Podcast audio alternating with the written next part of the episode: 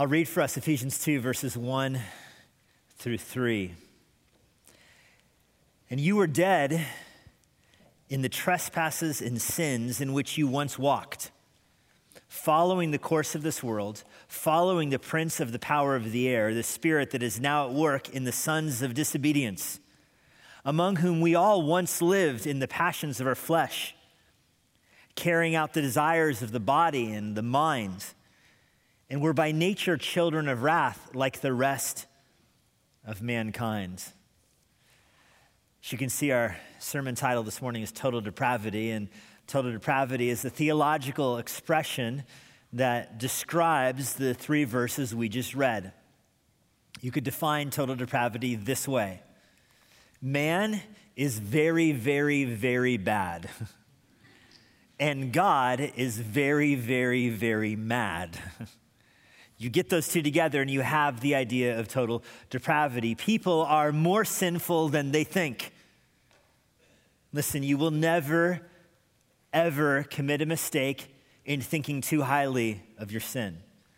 We never make too much of our sin. We never take our sin too seriously. It's always the opposite, in fact. We often ascribe things to our own righteousness that are, in fact, owing to our own sin. We often attribute good motives to us when, in fact, it is evil motives that are at work. We are never guilty of thinking too much about our sin.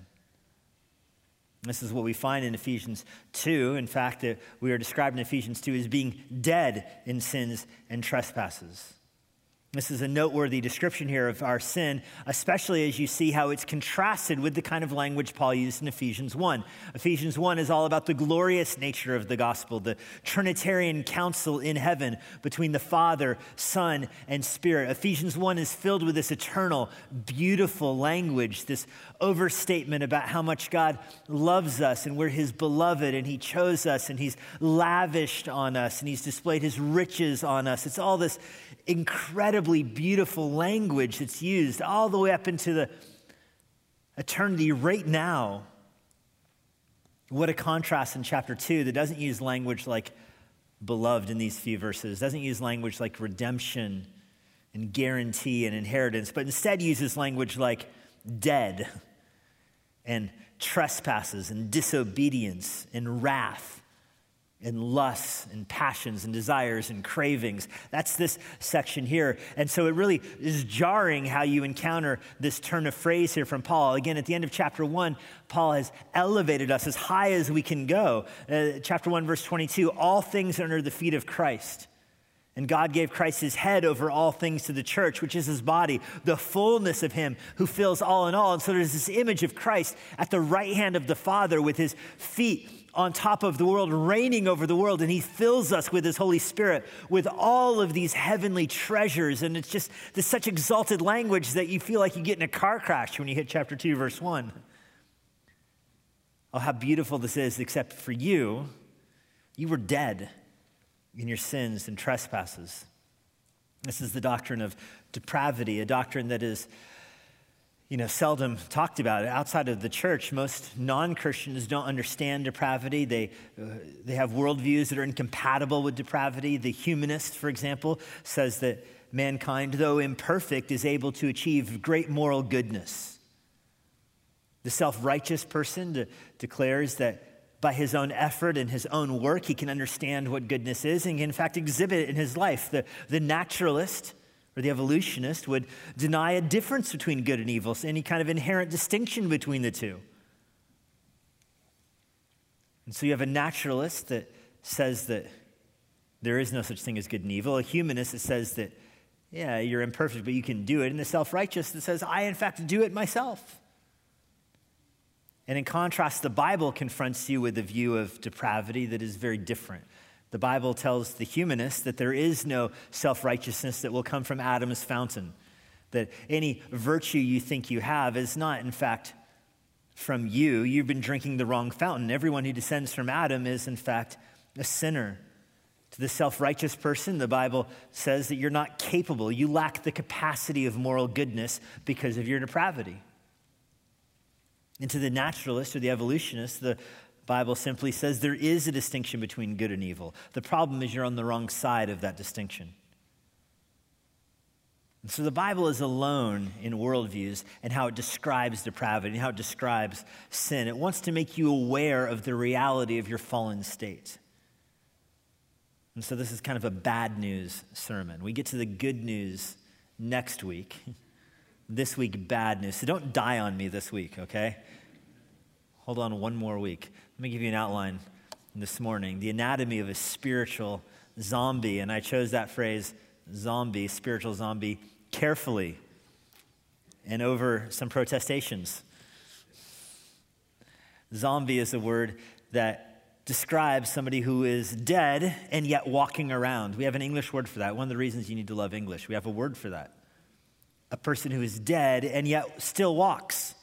And that's the image we find in Ephesians chapter 2 of a person in their sin. Though dead, we have movement to us. The spiritual zombie, uh, the person apart from Christ is dead but walking. And so, for this entire outline, as we go through it this morning, I'm talking about the person absent faith in Christ. I'm talking about a person before they were a Christian. I am talking about all of you because Paul is using the second person plural here. You all were dead in your sins and trespasses.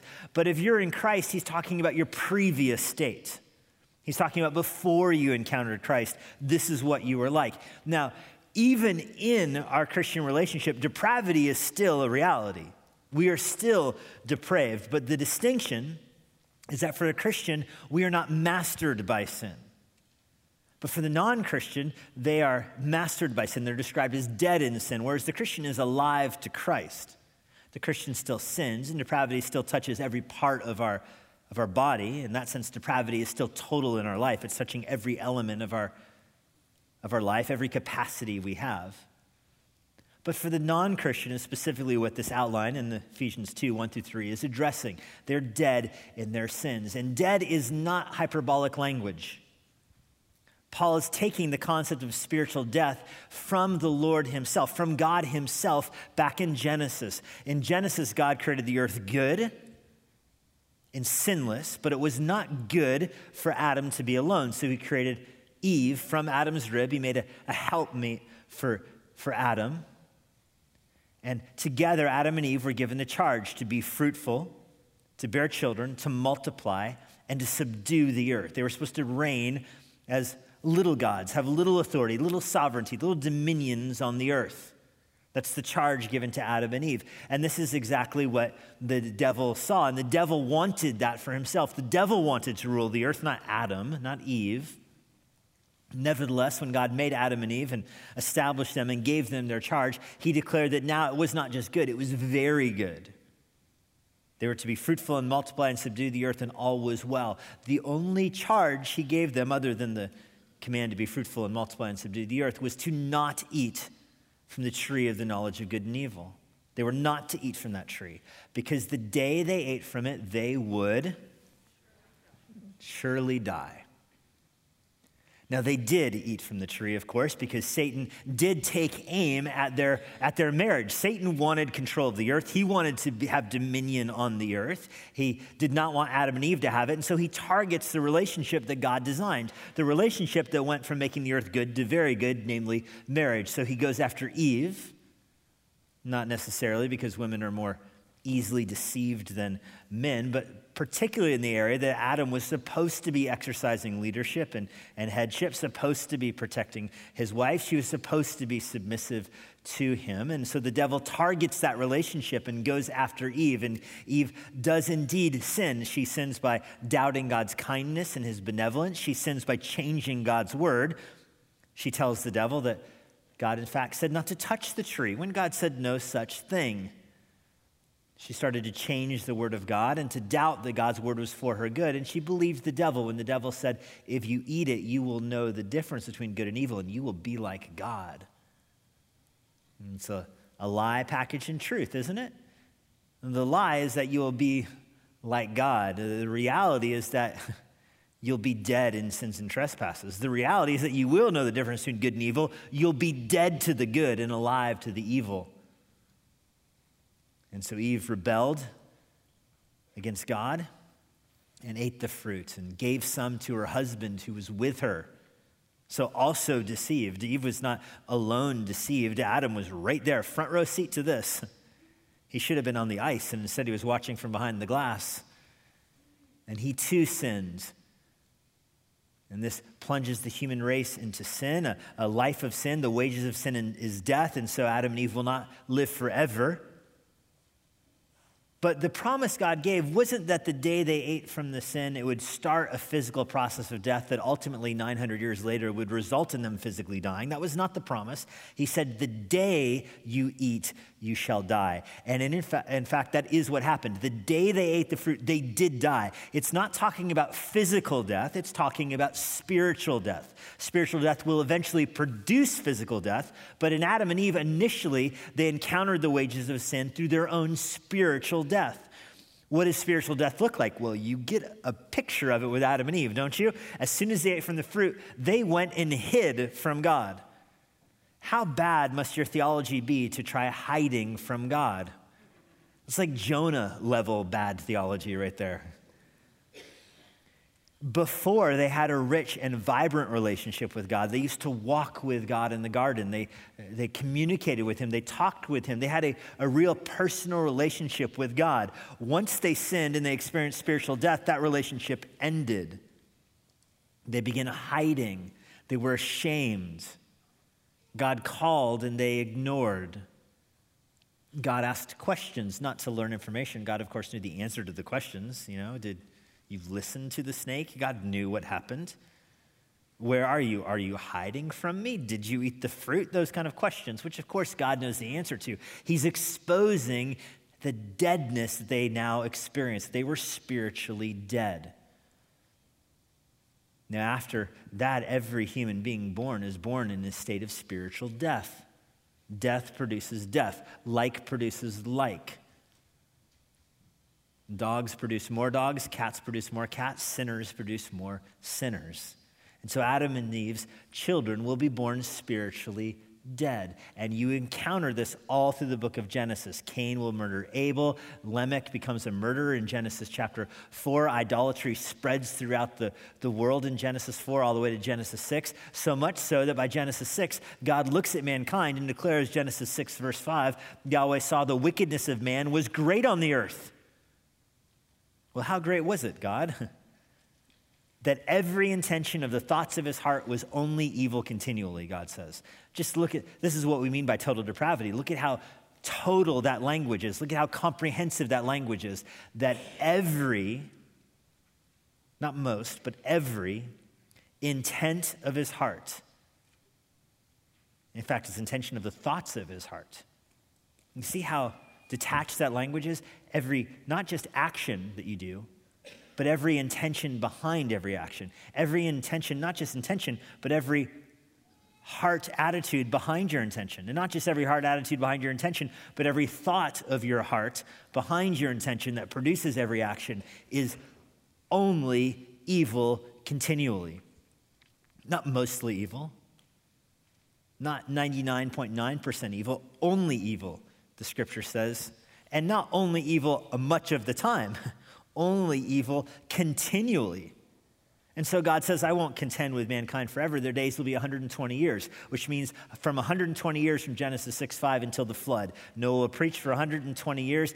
Nobody's converted apart from his own family. The Lord destroys the earth, but the waters of the flood did not wash away depravity.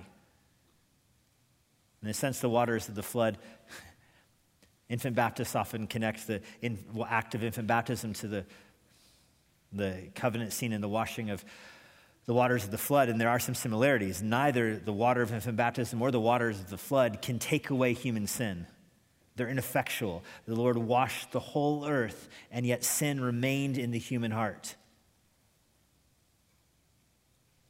They get off the ark and they kept on sinning.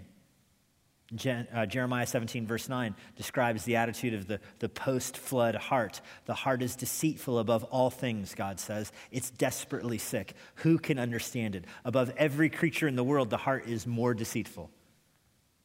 No one can understand it.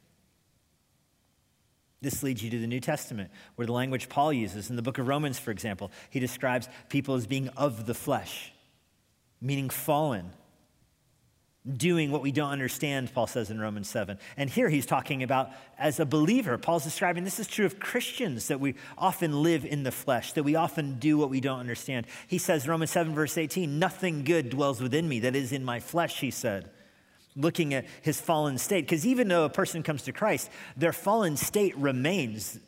Their spirit and soul is regenerate, but they still carry around this flesh, this body of death that is depraved. So Paul can end Romans 7 by saying, Wretched man that I am, who can deliver me from this body of sin and death?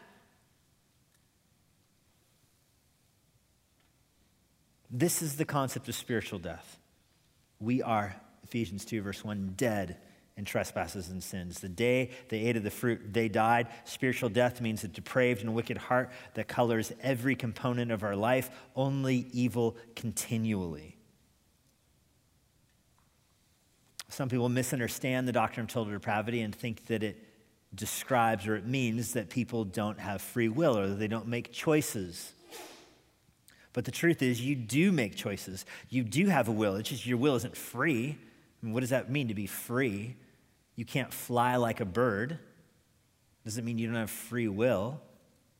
You can't be righteous because it's not in your nature to be righteous. That doesn't mean you don't have free will. Free will is the capacity to make choices, the capacity to choose things. And you certainly have that capacity. Uh, that's the problem. If you didn't have will, if you didn't have volition, your sin wouldn't be moral. It's, your sin wouldn't be on you.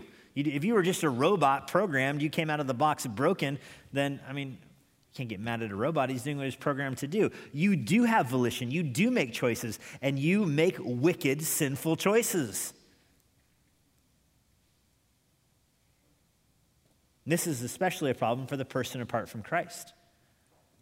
You know, the Bible teaches that all people at all times choose according to their greatest desire. This is one of those weird overlaps between Christian theology or Christian anthropology and secular philosophy. Even secular philosophers recognize that.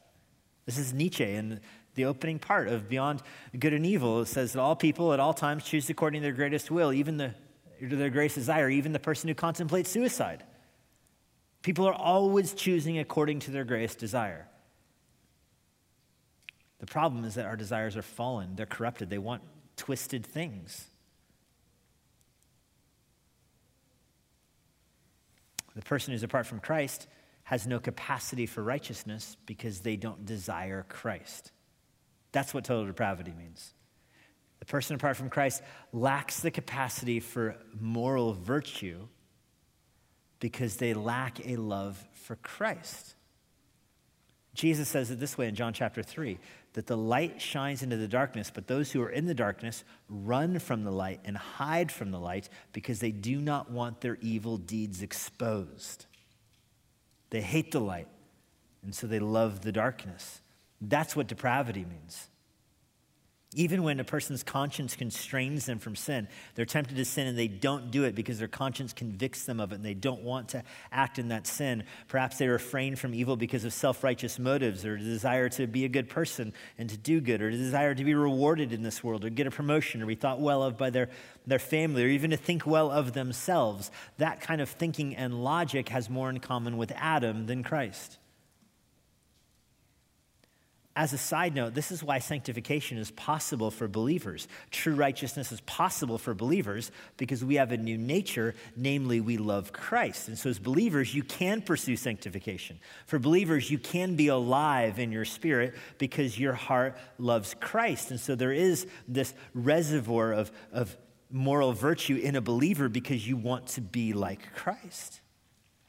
But for the person apart from Christ, it's right to call them spiritually dead because they don't have the desire to be like Christ. They have no reservoir from which to, to draw virtuous actions. Theologically, this means that there is nothing in a person who's apart from Christ that can compel them to make the first move towards God. The non Christian cannot initiate his own salvation. He cannot work his way towards God. He can't be the, the first cause in aiming towards salvation. He can't initiate and achieve salvation on his own. There's nothing in him that would drive him to do that. That's what total depravity means. that mankind is held in bondage to sin, resting under the curse of sin, living by wrong principles rooted in sin, and thus wholly able to, unable to love God or do anything to merit salvation. The Bible calls us sinners, and more particularly, it calls us dead sinners. And again, we often think that dead is an overstatement, but it is not an overstatement. When it comes to our salvation, we sometimes think that we could make a little move towards God. We could, you know, or God even looked down the tunnel of time and saw that we would make a move towards Him, so then He chose us to make that move. No. There's nothing in us that would initiate our salvation. Everyone who sins, John 8, verse 34 says, is a slave to sin. We are in bondage to sin.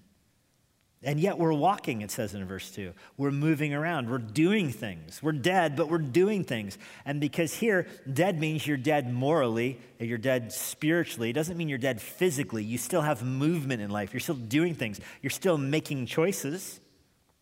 The problem is that the choices come from sin. The problem is that we always choose according to our greatest desire. And the person who's apart from Christ, their greatest desire is going to be sin.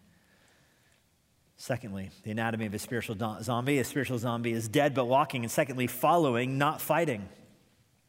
We followed, verse 2 says, the course of this world. The person who is dead in sins and trespasses is still moving, they're still walking, but they're not walking anywhere original. They're walking a path that has already been marked, has already been cleared out for them. The person who's walking in their sin might think they're being novel and creative in their sin. Oh no, they're following a path that is already well tread. It's been marked out by the devil. It has been marked out through centuries and millennia. Every human who has lived before has walked that same path. It's well lit in everything.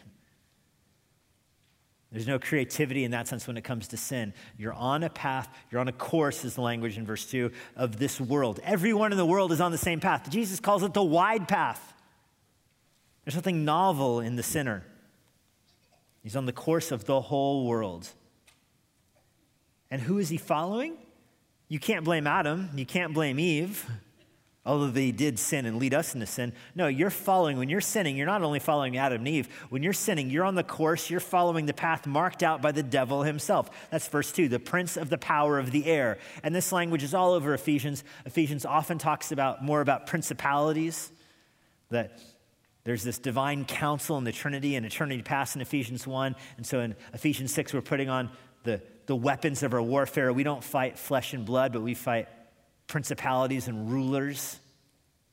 That's who Paul's concerned about here. It is a, it is a, a war between the, the love of Christ and the leadership of the devil in the world.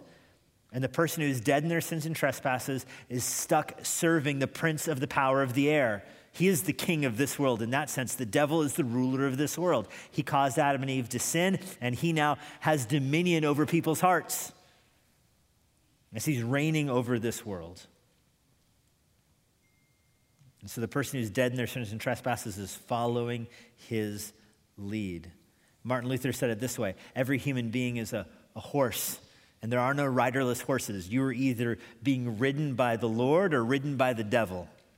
Every human heart is under the control or the sway of his rider. And it is there's two riders, Jesus or the devil himself. And Paul here in Ephesians 2 says that the person apart from Christ is being directed, ridden, steered by the devil. Even the, non Christian who says, I don't believe in the devil. I don't believe in spiritual things. I don't believe in spiritual realities.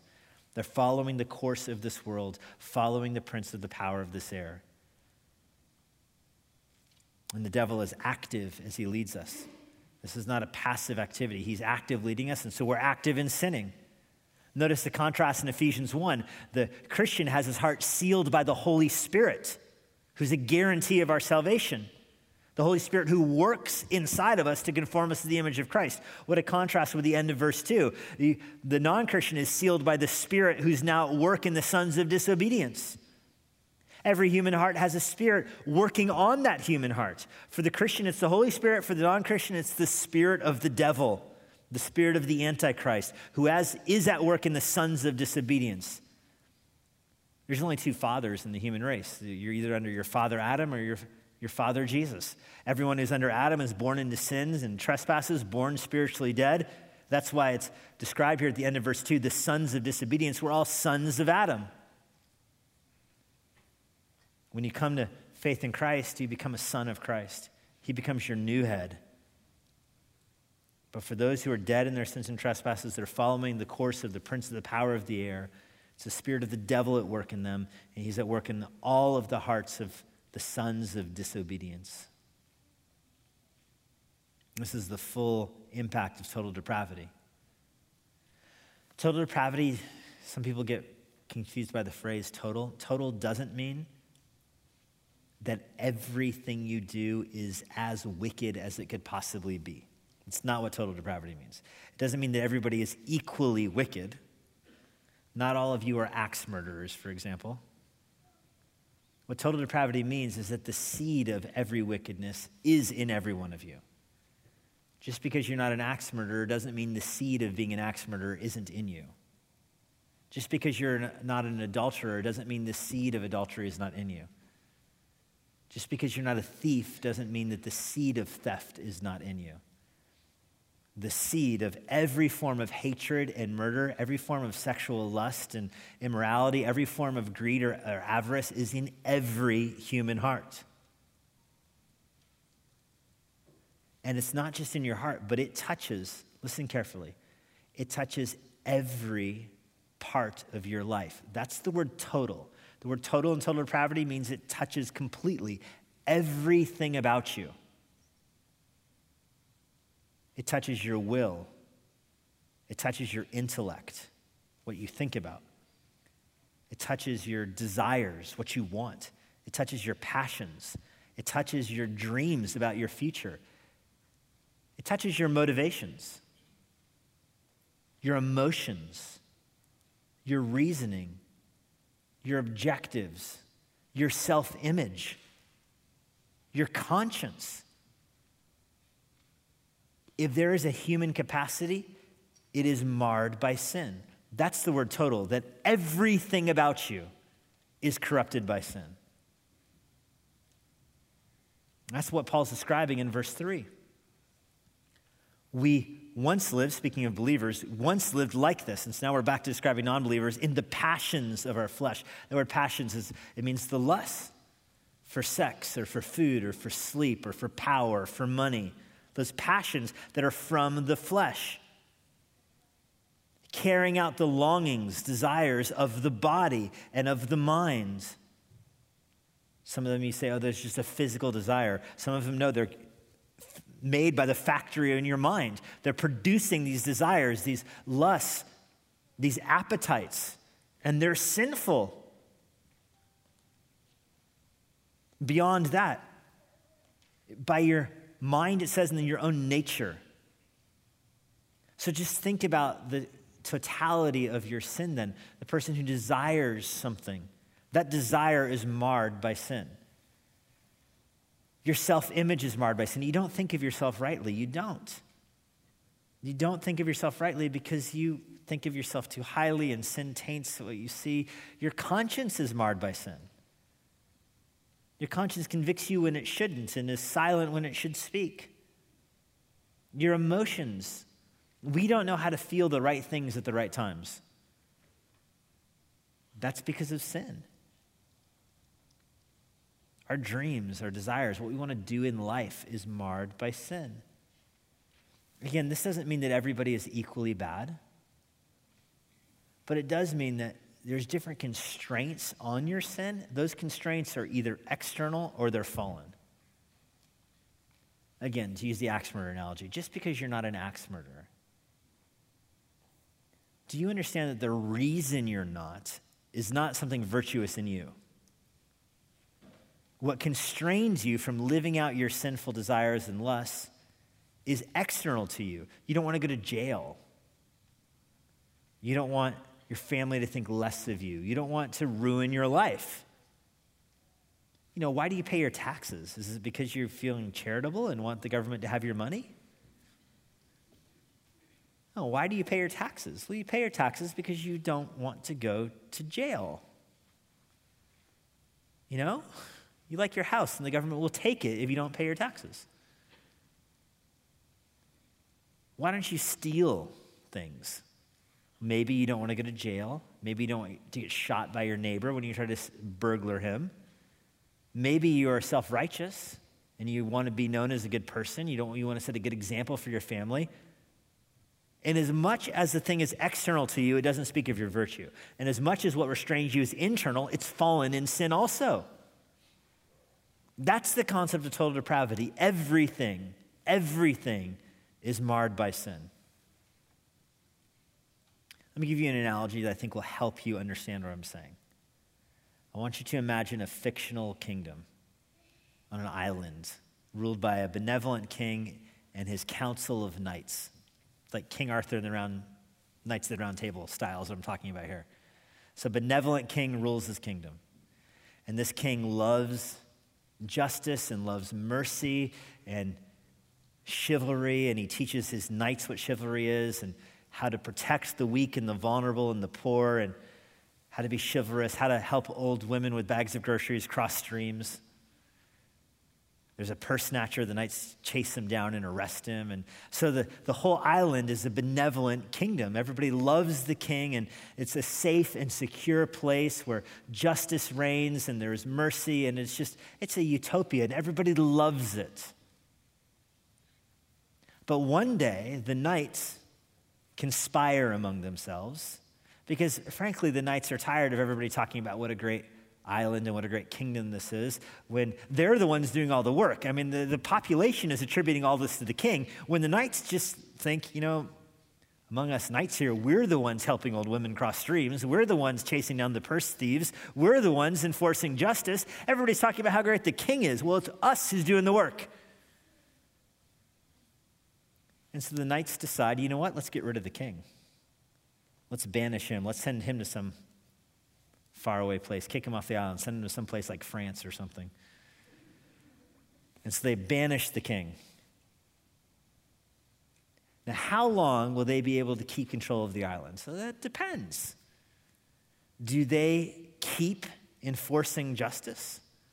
Do they keep chasing down thieves? Do they keep helping old women with bags of groceries cross creeks?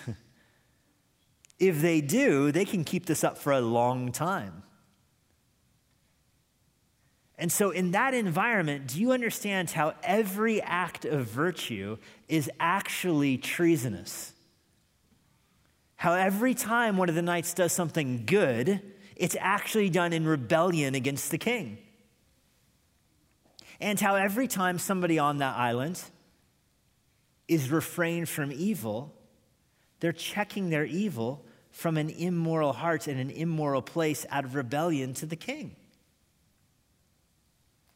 This is the nature of what it means to be spiritually dead and totally depraved. This is what I mean when I say the non Christian is not capable of true moral virtue.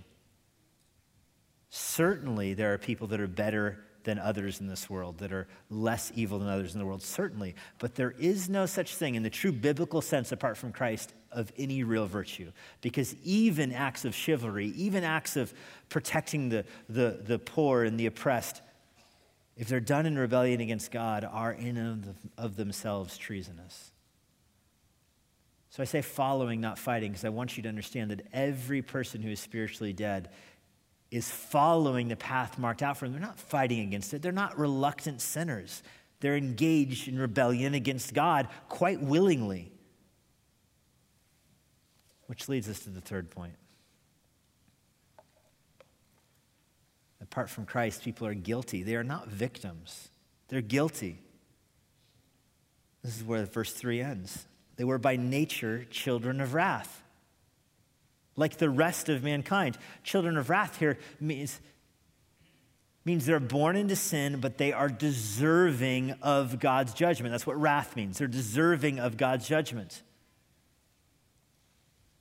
People are born sinners because of Adam's sin. Adam's sin is imputed to us. We stand guilty of Adam's sin.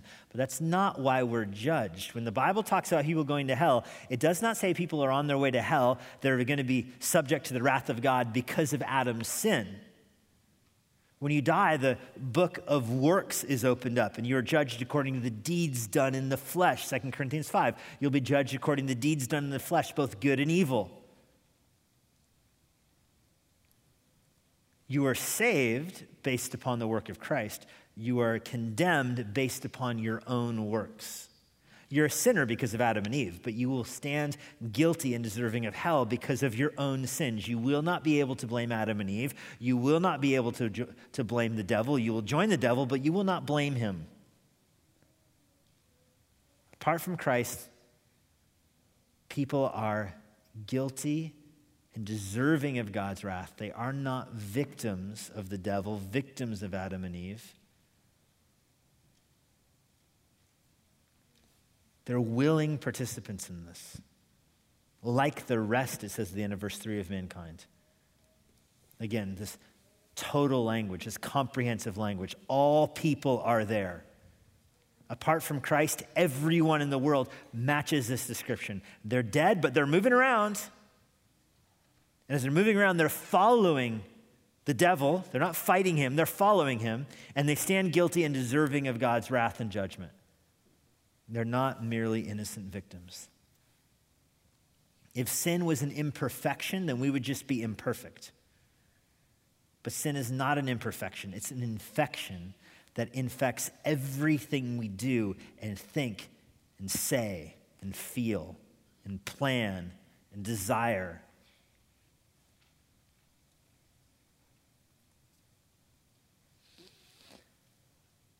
This is not a new concept.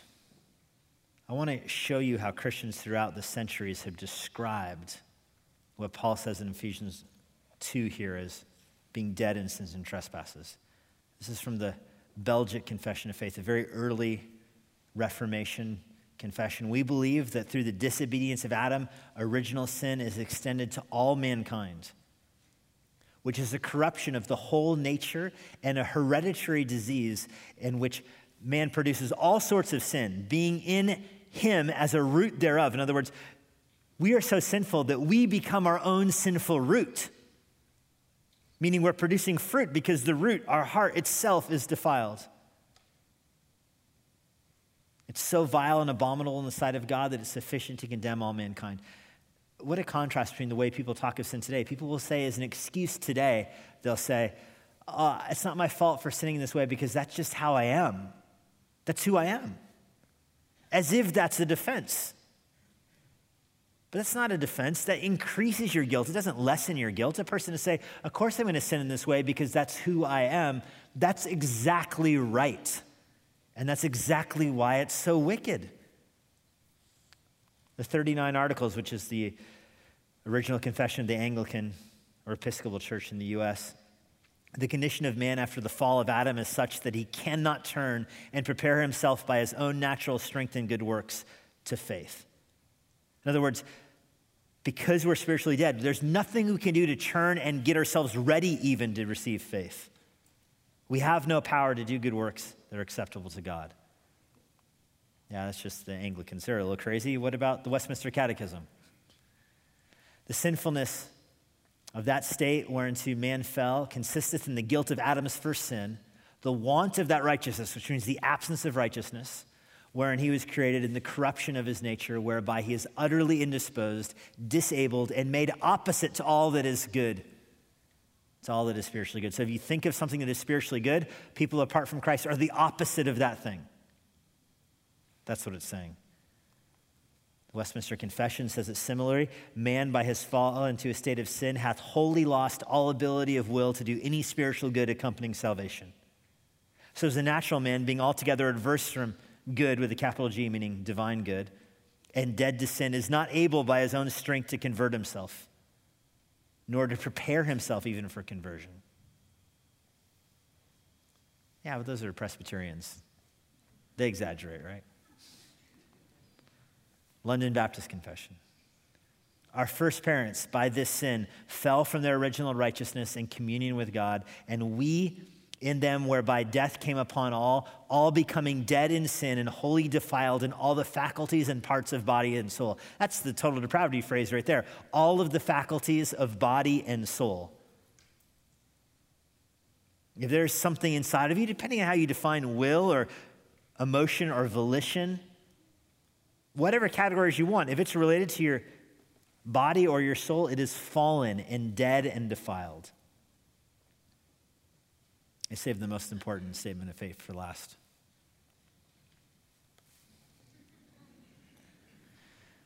Our own church statement of faith says it this way through mankind's unbridled wickedness. What a great phrase that is, huh? We are sinners ourselves, and consequently, none of us are able by our efforts to reconcile ourselves to God. That's what is meant in Ephesians 2, verse 1, when it describes us as dead in trespasses and sins. A couple practical applications for you. First, for the non Christian. If you're here today and you don't know Christ, you don't have faith in Christ, I want you to see how seriously you deserve God's wrath. That God will judge you for your sin, and you won't be able to explain your way out of it because I, I fear so often people apart from Christ think that when they die, they don't, they don't fear judgment because they think, I'm actually kind of a good person. And everybody thinks that because people make choices and you always choose according to your greatest desire and you're not capable of realizing how your desires are all fallen. And so you think I'm a good person because I've always done what I thought was right. Well, I know you've always done what you thought was right. That's the problem. So understand, if you're apart from Christ, understand how much you deserve God's wrath. And for believers, my appeal to you is that you take the gospel seriously. Like you recognize that the gospel is the cure for what is wrong in the world, that the gospel is the cure for what is wrong in society. I think, even specifically right now in the month of October, with an election just a few weeks away, how easy it would be for us to wrap our hopes up in the outcome of an election. For us to think that, oh, the problem in our country is if the wrong party wins the election. You know, think of how liberalism is running out of control and the abortion movement is out of control and the biased media is out there. And if the wrong, if the wrong party wins, then this is very bad news. And that may, that may very well be true. I'm not undercutting the significance of the election or all that, but I'm appealing to you to not put your hope in an election because an election will not fix what is wrong in our country. An election will not fix the human heart because we're depraved. And I hope you understand that. Our kingdom is not in this world. We are depraved, we're sinful. You know, politicians, and as much as they express the common good, can keep back the flood of God's wrath, and that's good and noble. And I'm so thankful for believers that are at work in that world doing that to give us freedom and to, to help secure our freedoms. But I want all of you to just understands that if depravity is true, an election may hold off God's wrath for a while, but it's not going to change it. God's wrath is coming. The only hope for the human heart is new life. Let me close with a couple of illustrations. And they're very commonly given to describe the gospel. And I hope that thinking through total depravity, you see how these illustrations fall short. I've heard the gospel described as medicine for a sick person. That the person apart from Christ is lying on their deathbed, that the doctor has diagnosed what is wrong with the person. The doctor has prescribed a medicine that will cure the person. The doctor has given it to his son to bring to the person. The son acting here is the nurse who has the medicine, and the medicine is the gospel. And the nurse puts the medicine to your mouth, and all you have to do is open up your lips lift up your head just a fraction and drink the medicine, and then you will live. Do you see the problem with that illustration? If you understand Ephesians 2 1 through 3, you understand the problem with that illustration. Is that apart from Christ, sinners aren't on their deathbed, they're dead. You can't open up your mouth and take in a little medicine. That's not going to you don't have that ability to do that. You don't need medicine. You need a beating heart. You need to be made alive. Second illustration. I read this this very week. A person jumps over the side of a ship and starts drowning. and he's fighting for his life. He can't swim very well. He's trying to keep his head above water, and the captain runs down to the side of the ship and grabs a life vest. And with the person's last gasp of strength in him, he gets his head above the water, and the captain throws his life vest out, and it lands right in front of the person's face.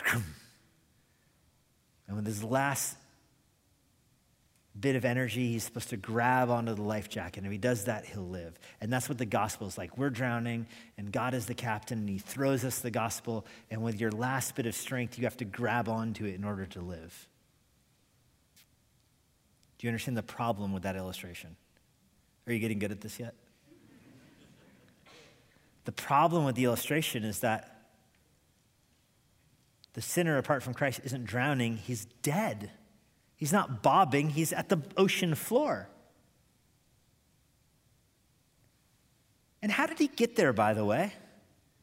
Because he hated the captain of the ship. He jumped overboard to get away from the captain of the ship. I mean, why doesn't the person on his deathbed, even the person on, on, on his sickbed, wasn't dead? You think he's going to take the medicine? No, he hates the nurse. He'd put it in his mouth and spit it back at the nurse because he hates the doctor.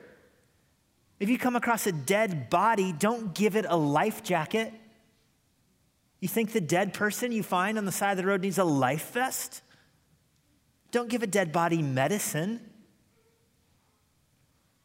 The gospel, listen, if you understand total depravity, you go from seeing the gospel as a life vest that you can grab onto or as medicine that will help your sick soul, and it is recalibrated in your mind, and you understand apart from Christ, you're dead.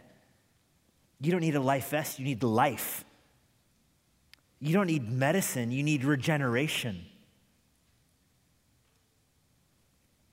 And God does give eternal life, He does give new life to people. But it's not because they turned their lips to Him. It is not because with their last blast of energy they grabbed on. It's because God can make the human heart alive. More on that next week. Lord, we are thankful that you bring the sinner to life. We know that we stand guilty and convicted of sin before you. We know we deserve your judgment and we deserve your wrath. We have no excuses. Our sinful heart was dark. We're running away from you. You, in your kindness, shone the light of Christ in our hearts. And You cause us to believe and to live. I pray for anyone who's here today that does not know you, that has not put their faith in you. I pray today that you would work in their hearts. Pray that you would cause them to come to life and that they would cry out to you, they would beg you. I pray that they would beg with you for eternal life. Those of us here in Christ, Lord, help us take the gospel seriously. Help us understand how it is the cure for our hearts. We're dead, Lord, but you've given us life. Now we live in you. Jesus Christ, He is our life. We give you thanks for Him in Jesus' name. Amen. And now, for a parting word from Pastor Jesse Johnson. Thanks for joining us today. If you're in the Washington, D.C. area, I would love to meet you personally at Immanuel Bible Church. Our service times and other church information is on our website at ibc.church. If you want information about the Master's Seminary and their Washington, D.C. location, go to tms.edu. I hope this resource has been an encouragement to you and it helps you seek the Lord daily, serve others around you, and share the gospel of Jesus Christ with boldness. May the Lord bless you.